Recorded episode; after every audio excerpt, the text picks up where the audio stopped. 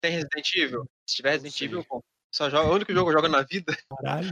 Saiu Final Fantasy aí, o Lucas me fala, me fala, ué, mas não é Resident Evil. Mas eu acho que o Wendel ia gostar de Final Fantasy, cara, porque tem a mesma doideira de, de Resident. Silent Hill, você, você não curte, Wendel? Também nunca joguei. Cara, Ele, tá não, ele nunca louco. jogou, é, ele não sabe o que ele gosta, ele só, só jogou Resident Evil a vida dele toda. Um Fanfarrão. E Castlevania agora, no emulador.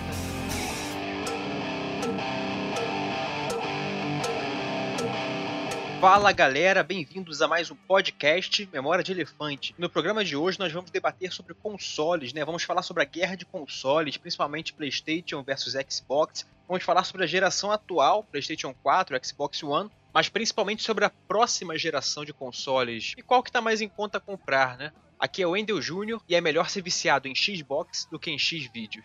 Cara, que piada bosta, cara. Nossa, depois dessa piada vai ficar excelente, cara. Eu tô aqui com o Lucas Gonçalves. Eu queria saber se vocês sabem qual é o jogo em que o Batman ensina a dar um salto mortal. Qual? Mortal com Batman. Puta que pariu, cara. E Heitor Del Ciel. Saudações a todos, pau no cu da EA Games. Show de bola. Assina embaixo. Lembrando, pessoal, que vocês podem seguir a gente no Instagram, basta procurar lá Memória Defante. No Twitter é arroba Memória Defante também. No Facebook é facebook.com barra Memória Defante. No YouTube é youtube.com barra C barra Memória de Elefante TV. E o link das nossas redes sociais estão todos na descrição do podcast. E lembrando também que nosso podcast é multiplataforma. Você pode escutar pelo Spotify, pelo Google Podcast, pela Apple Podcast, pelo Deezer, pelo Cashbox, pelo Pocket Cast, pelo Overcast. Isso de aplicativos. Sites também, Anchor e Rádio Public e Breaker.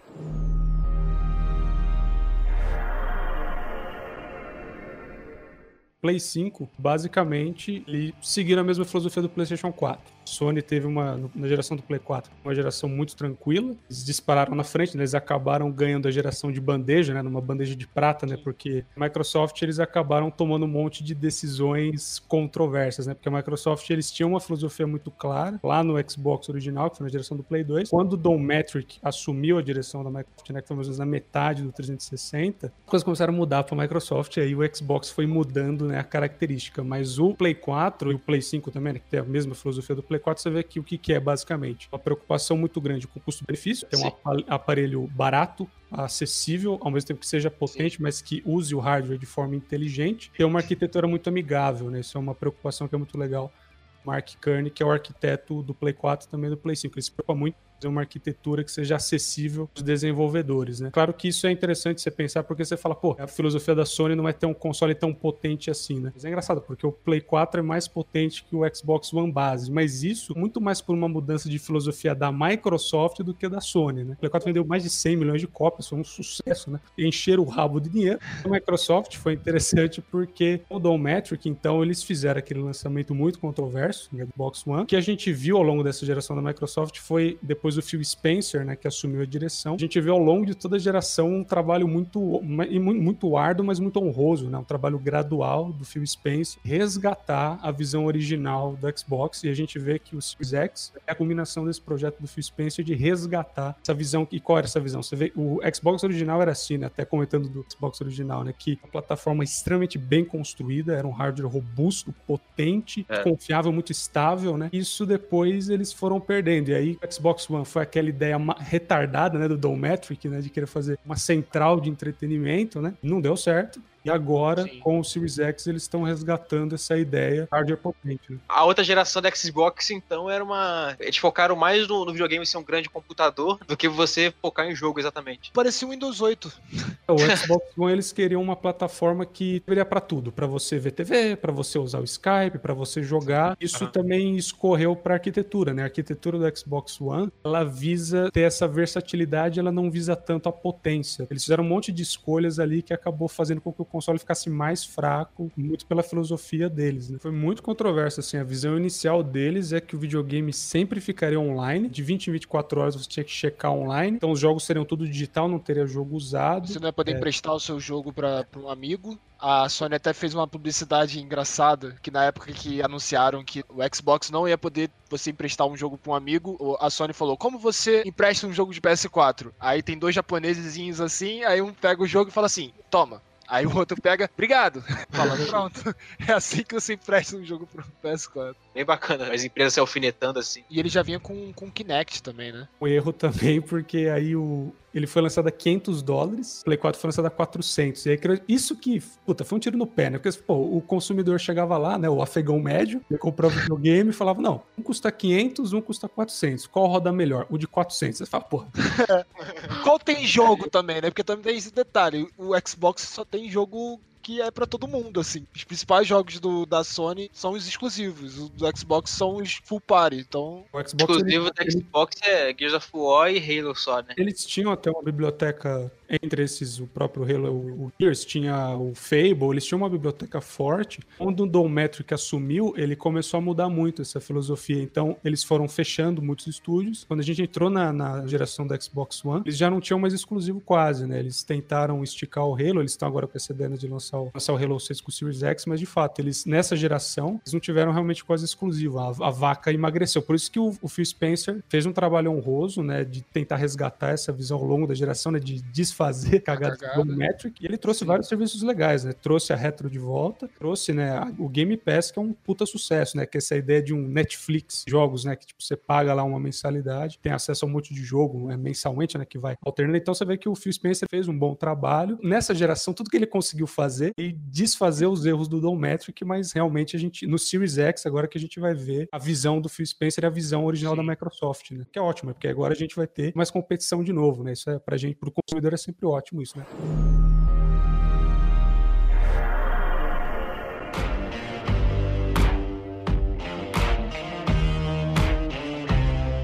Daqui ninguém vai comprar a Xbox, só a Play 5. Depende do que essa nova reformulação do Xbox virá. A gente sabe só o hardware, né? Mas não sabe o preço ainda. O preço é muito importante, né? É. Aqui no Brasil, o preço ele vai ser bem tranquilo. Você vai ter que vender sua mãe, seu carro, sua namorada. É, bem tranquilo. É mais fácil você pegar, comprar uma passagem pra Nova York, ir em Nova Exatamente. York, comprar um game, comprar uma passagem de volta, voltar, sai mais barato. Microsoft, ela tá falando que vai sair esse ano, aconteça o que acontecer, né? Vamos ver, né? Não sei, né? É porque a Microsoft, ela não tem mais nada pra lançar, ela quer uma geração nova. A Sony né? tem vários exclusivos ainda pra lançar. A Sony tem do Last of Us, tem o Ghost of Tsushima, e a Sony, como ela tá na liderança, ela tá numa posição confortável. Então, pra ela esticar a geração, não é mau negócio, né? Então, Sim. você vê que... Cara, e Heitor, eu, eu queria saber um pouco mais de você da, do comparativo técnico entre os dois consoles, olhando a parte técnica, né, do que cada um vai ter, do que cada um diz que vai ter. Qual que você acha que vai desempenhar melhor? Qual que você acha que É o seguinte, né, vamos tentando ir por partes, né? A parte do processador, né, que é, digamos assim, que seria o cérebro né, do computador e do videogame, eu tenho essa maneira, né? CPU eu chamo processador, GPU eu chamo a placa de vídeo, né? E a CPU, os dois, eles escolheram a mesma arquitetura, a Ryzen 2, que é uma arquitetura da AMD, que no mercado do PC você tem essa competição entre a AMD e a Intel, né? A Intel é mais famosa, né? Que o que tá acontecendo na verdade é que a AMD dando um cacete na Intel atualmente, né? Eles conseguiram uma tecnologia bem mais econômica, ele desperdiça bem menos energia, ele esquenta menos. Então, assim, a escolha do processador tem muita discussão e também vale destacar que, assim, Play 3 é um exemplo disso, né? Antigamente, né, em outras gerações, a arquitetura do PC do console era muito diferente, né? Hoje elas são muito parecidas. Hoje a gente consegue também fazer essas comparações e levar em consideração essa questão para a arquitetura do PC e dos consoles hoje também assim, é muito focada na GPU, né? Deixando a questão do processador de lado. Não sei se vocês ouviram, se vocês entraram aí em fóruns aí, né? Que hoje o lance é falar do teraflop, né? Inclusive, você quer pegar lá as gatinhas do Facebook, seu cara no Facebook, fazer sucesso com as gatinhas do Facebook. Você põe assim no seu perfil. E aí, mina? Eu tenho mais teraflops que uma RTX 2080 Ti. Porra, a mulherada vai ficar louca. Sucesso na hora, né, velho? Oi, imagino. Vou botar agora aqui no meu perfil. Aí, espero, espero, arranjar uma namorada no final de semana. Vou atualizando você. Põe no Facebook, vou ver quantos dias pra achar uma namorada. Escreve lá no Facebook, ó. Mais teraflops que uma RTX 2080 Ti. Põe lá. Por que, que a gente fala tanto nessa porra de teraflop, né? Flops é uma medida que a gente usa para medir a potência da placa de vídeo. Series X, ele tem 12 teraflops, PlayStation 5 ele tem 10.3 teraflops, né? Estão dando um salto muito grande em relação à geração passada esses consoles, a gente compara com os computadores da época, né, das suas respectivas épocas, eles ficavam ali, né, comparado a um computador mediano, tal, eles nunca tinham muito essa pretensão de ser muito potentes. Essa geração é interessante isso, que as empresas estão mais decisivas, né? Então só para ter uma ideia, né, por exemplo, o PlayStation 4, o modelo base, ele tem 1.8 teraflops, né? Então a gente está dando um salto bem alto aí. O Xbox One, o base, eu digo base porque depois teve aqueles de meia geração, né? O console base, ele tem 1.3. Os dois estão dando um puta de um salto e realmente 10.3 teraflops, 12 teraflops são números bem altos para atualidade. Né? O interessante da placa de vídeo é que ela reflete um pouco a filosofia de cada empresa, que é assim, teraflops ele é um número, mas não, não decide tudo, não é tudo basicamente teraflops. O que, que acontece? Do lado da Sony, o que, que eles optaram por fazer? Hoje as placas de vídeo, elas têm vários núcleos computacionais, né? Que imagina que assim, os jogos eles foram ficando tão complexos, né? Começaram a fazer vários núcleos para calcular os dados dos os dados gráficos, né? Basicamente o que, que a Sony fez? Né? Isso que é muito interessante das duas. O Series X tem 52 núcleos computacionais, numa frequência de 1.1 GHz. O PlayStation 5, ele tem 36 núcleos a 2.26 GHz. Mas então o PlayStation 5 ele é, na verdade, mais rápido. Então, o que acontece isso que é interessante, são filosofias é, muito diferentes. Por que, que a Sony fez essa escolha? Porque pro desenvolvedor é melhor ter menos núcleos numa frequência mais mais núcleos numa frequência mais baixa. É mais fácil para você programar o jogo. É, é, claro, isso significa que no final do dia, 5 vai ser melhor ou não. Então, na realidade, né, para ter um momento agora pro Lucas ficar nervoso comigo, o Series X ele vai entregar uma experiência gráfica melhor. Isso é o que eu acredito do que eu conheço do, da arquitetura de cada um. Sim. Você fala, Heitor, mas então por que, que a Microsoft optou por ter uma placa de vídeo mais complexa? Basicamente, como é que fica essa balança? O que que, no caso da Microsoft, o que que faz sentido no caso deles? Você ter mais núcleos, frequência melhor, menor, com que você tenha um controle melhor do fluxo da placa, né, do fluxo de energia, a placa vai esquentar menos, você não vai precisar se preocupar, por exemplo, em colocar limitadores na frequência da, do processador, coisa que a Sony vai implementar no Play 5. Você tem uma placa mais confiável, mais estável, que pode então com uma estabilidade melhor. Assim, a desvantagem que tem, que é bem óbvia, é mais caro. do Series X ela é maior, tem mais núcleos computacionais, então vai ficar mais caro. No caso da Sony, como são menos núcleos, fica mais barato. Eles têm essa vantagem, é mais amigável para o desenvolvedor, porque é, é, mais cômodo, né? Porque você imagina que o desenvolvedor no Series X ele vai ter que se preocupar, vai ter que fazer um trabalho mais minucioso aí na hora de alocar os recursos. Aí, no geral, é, vejo o Series X entregando uma melhor experiência gráfica, só que o Play 5 ele tem muito essa ideia justamente de ser mais inteligente, um console muito barato e que usa isso de forma inteligente. Outro ponto que também gera muita discussão, questão do HD, né? Porque aí sim a Sony optou por uma frequência mais alta, que se vocês acompanham aí, né, mas temos também agora indo para essa discussão do HD, do armazenamento de dados, né? Então a gente usava HDs de disco rígido. Imagina que era tipo literalmente uma agulha mesmo que buscava a informação. O SSD, né? O SSD, exatamente. E esses consoles eles vão colocar o SSD. Por que, que o SSD é tão legal? Imagina você aí, Wendel, né? Você quando você vai pegar essa sua database aí de arquivos de vídeo, vou especificar quais são os arquivos. Não, não, vídeos educativos e tal sobre a arte do namorar pelado. esses seus vídeos de biologia aí que você tem, de, de anatomia, entendeu? Esses vídeos aí, esses vídeos vão carregar muito mais rápido, cara, entendeu? Você, você vai ligar o computador muito mais rápido. Então, mas, o, mas o, o, charme, o charme desses vídeos educativos é justamente você ver a bolinha rolando aí. É o maior feitiço que eu tenho. Inclusive, chega a ser decepcionante o sexo verdadeiro e tal, porque não tem a, a, a parada da mulher travar ali, sabe? Não tem espaço. Aí perde, perde o charme. Ah, caralho. O computador na trava. Mas por experiência própria, eu tenho um SSD no meu computador e é surreal a velocidade que ele abre. Às vezes eu, eu tô com ele desligado, parece que ele tá no descanso só, de tão rápido que ele inicia. Então o SSD é, é realmente muito bom, a tecnologia é muito incrível. Né? É uma, é, então vai, vai ser um salto incrível, né? Porque era tudo disco rígido, essa geração nova vai ser tudo SSD. Né?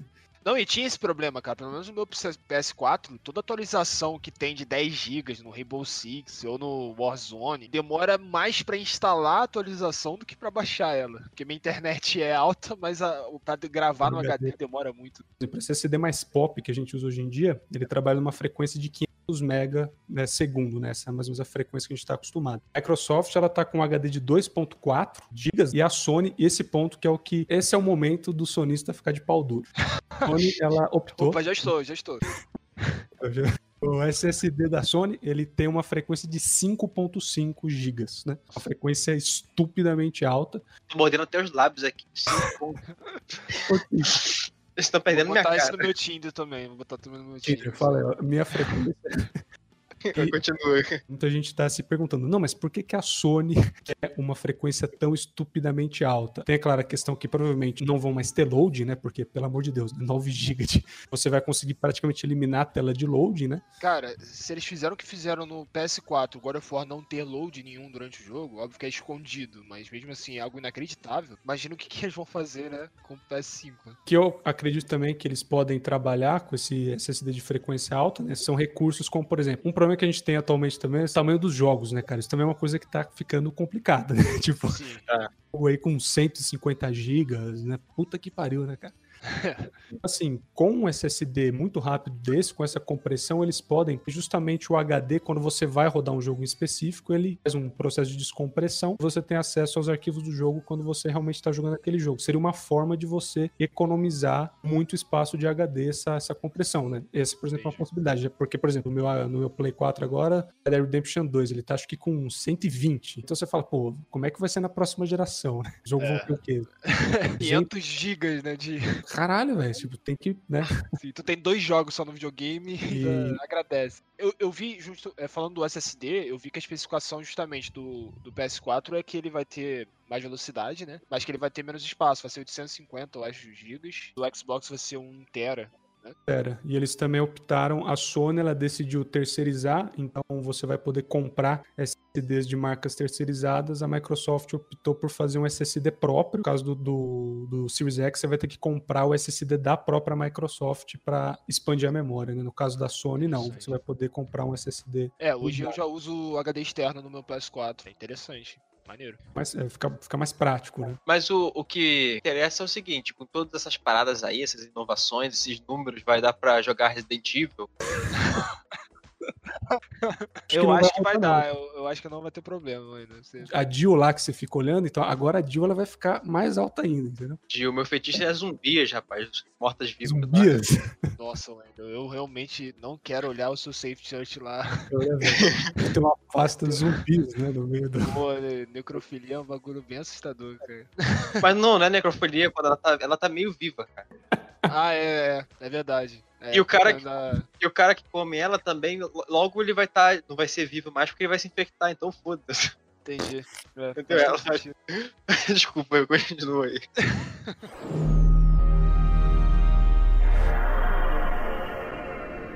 Heitor, cara, eu de verdade, cara, tá muito interessante o teu, teu papo sobre consoles. Eu realmente tô aprendendo a parar de uma forma recreativa, cara. Legal, é. É interessante conhecer né, a tecnologia. Que nem uma coisa muito curiosa, até eu falei do tamanho dos jogos, isso é uma coisa que a gente pode talvez resolver na próxima geração. Assim, falei até do. até um exemplo didático, o próprio Red Dead Redemption. Coisa que as empresas têm feito muito, um dos motivos que aumentou muito o tamanho dos jogos. Né? Como o HD, por exemplo, o PlayStation 4, né? Como o HD dele, o disco é rígido, né? Então ele é, ele é literalmente uma agulha, né? Que vai buscando os setores, né? Onde tá os dados. A forma, por exemplo, que a, isso a Rockstar fez e várias outras empresas fizeram. Né? Que a Rockstar faz, por exemplo, você tá andando no mapa do Red Dead para, por exemplo, para a árvore carregar mais rápido e não ter aquele que a gente chama de pop né? Quando você vê a árvore carregando. Sim, é, Isso literalmente, eles escrevem o arquivo da árvore várias vezes no HD, justamente porque o HD, né, agulha, ela não precisa ficar trocando o setor de dados, porque Caraca. se ela tivesse que trocar não daria tempo e você ia ver a árvore saltando. Caralho, que foda, cara. Então, isso vai ser uma vantagem na próxima geração. Com SSD, eles não vão mais precisar fazer isso. Então você imagina Aí diminui o espaço do jogo, né? no espaço do jogo. O Mark Kern, ele deu esse exemplo com as caixas de correio, por exemplo, do Homem-Aranha. Por exemplo, no Homem-Aranha, né, você tem lá os quarteirões de Manhattan no jogo, né, no mapa aberto do Play 4. E a- também, a Insomniac, literalmente, cada quarteirão, tá, o, o dado gravado no jogo, eles duplicam por exemplo, o modelo do, da caixa de correio, pro HD não ter que correr de volta pro setor, senão não dá tempo de carregar no jogo. Então, de fato, a gente, nessa geração, como a gente estava comentando, né, o tempo de load, o tempo de instalação, o disco rígido ele chegou no limite mesmo, né? Ele tá no limite, a gente não consegue mais, né? O desenvolvedor não consegue extrair mais do disco rígido. É engraçado, né? Porque essa tecnologia do SSD é bem recente, assim, né? Se eles apressassem um pouco mais a tecnologia, não ia acompanhar, né? O HD não, não era o suficiente. Eles iam um... ter que arranjar alguma forma de fazer isso. E graças a Deus surgiu o SSD. Né? Esse lance do SSD vai ser legal pra caramba, né? Tem um teste, por exemplo, que mostraram do Series X, ligando videogame, trocando de jogo, tipo, rápido pra caramba, né? Putz, é uma delícia, né? Você imagina quanto tempo, né, que a gente perdia em tela de loading. Isso que, na verdade, se a gente for ver, né, a gente até reclama às vezes de boca cheia, porque o próprio Play 4, ele é bem rápido, né? Ele é bem responsivo. Mas os loadings, as instalações, né? Puta, é foda, né? É, o problema do PS, PS4 é a PSN, né, cara? É uma merda, assim. Tipo, embaixo. Pra pare, pra você conectar com o seu amigo, dá uns erros inacreditáveis, assim.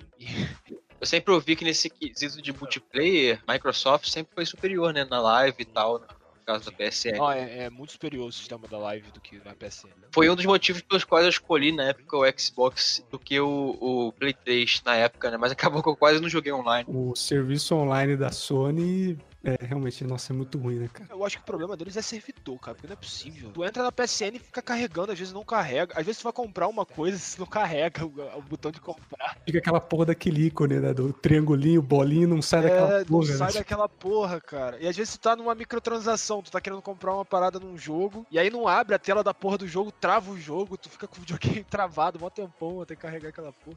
É uma merda, cara.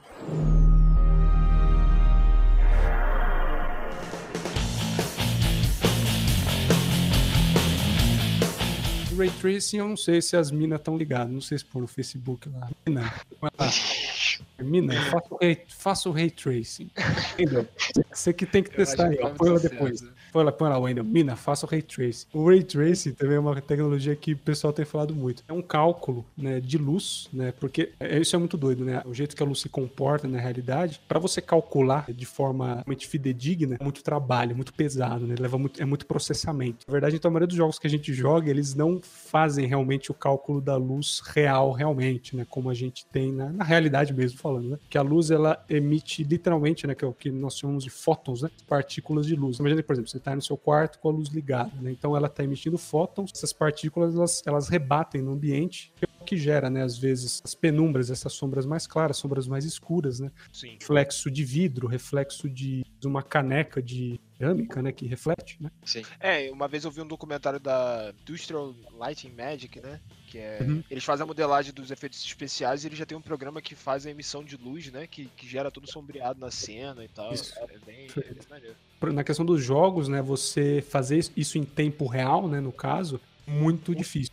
Agora surgiu essa tecnologia Ray Tracing, que basicamente é o quê? É o cálculo realmente da luz é sem miguelation realmente você fazer esse cálculo em tempo real. O, a Microsoft ela já liberou, inclusive, se você entrar na Digital Foundry, tem um teste, Gears of War 5, rodando no Series X com Ray Tracing, né, mostrando a tecnologia. O problema, claro, só do Ray Tracing, né, por um lado, ele é muito promissor, né, se vocês até depois procurarem, tem jogos, né, que fazem testes muito impressionantes, só que, é claro, ele também é muito pesado, né. O que a gente consegue fazer hoje em dia são alguns recursos, né, então, por exemplo, não vai calcular todo todos os fatores das partículas de luz no jogo. Você vai às vezes calcular só a sombra, às vezes calcular só essa incidência de luz, às vezes um clareado, uma reflexão. Você calcular tudo isso ao mesmo tempo, né? Que nem de, de fato, por exemplo, acontece no filme dos Vingadores, né? Você tem lá o modelo do Thanos, ele é renderizado, né? Calculado graficamente com essas partículas de luz ultra realistas. Só que no caso dele não é em tempo real, né?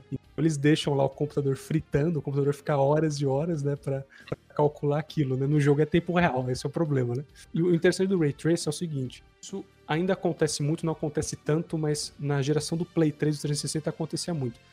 Vocês, já, vocês, vocês com certeza perceberam, né? Que tinha muitos jogos que você jogava, sei lá, você tinha uma mesa com uma mesa e cadeira, você estava numa sala de jantar. Sim. O jogo, por exemplo, não deixava você derrubar a cadeira, exatamente. A cadeira é a parede. A cadeira ela é invencível, né? Ela é, é. Ela, tipo... ela, ela, era o Mjolnir do, do Thor, só mexe quem é digno, né? É. Exatamente, tipo, você atira com uma bazuca não acontece nada.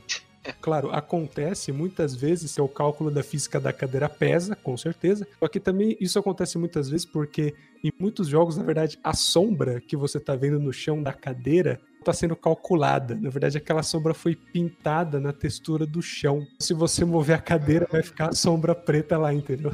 Entendi. Ah, olha o macete aí, rapaz. É um Miguelation, para não ter que calcular a sombra em tempo real. Esse tipo de coisa acaba gerando limitações no jogo. E isso uma das várias coisas que o Ray Tracing busca consertar. Agora, como você vai ter a sombra sendo calculada, a sombra não precisa ser o Mionir, né? Não precisa ficar.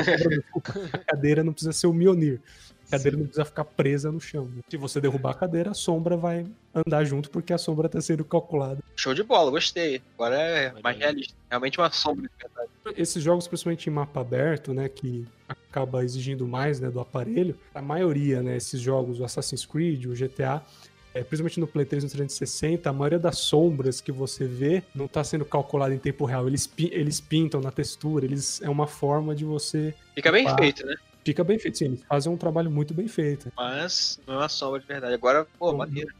Não é a sombra mesmo, né? é um Miguelation, fake.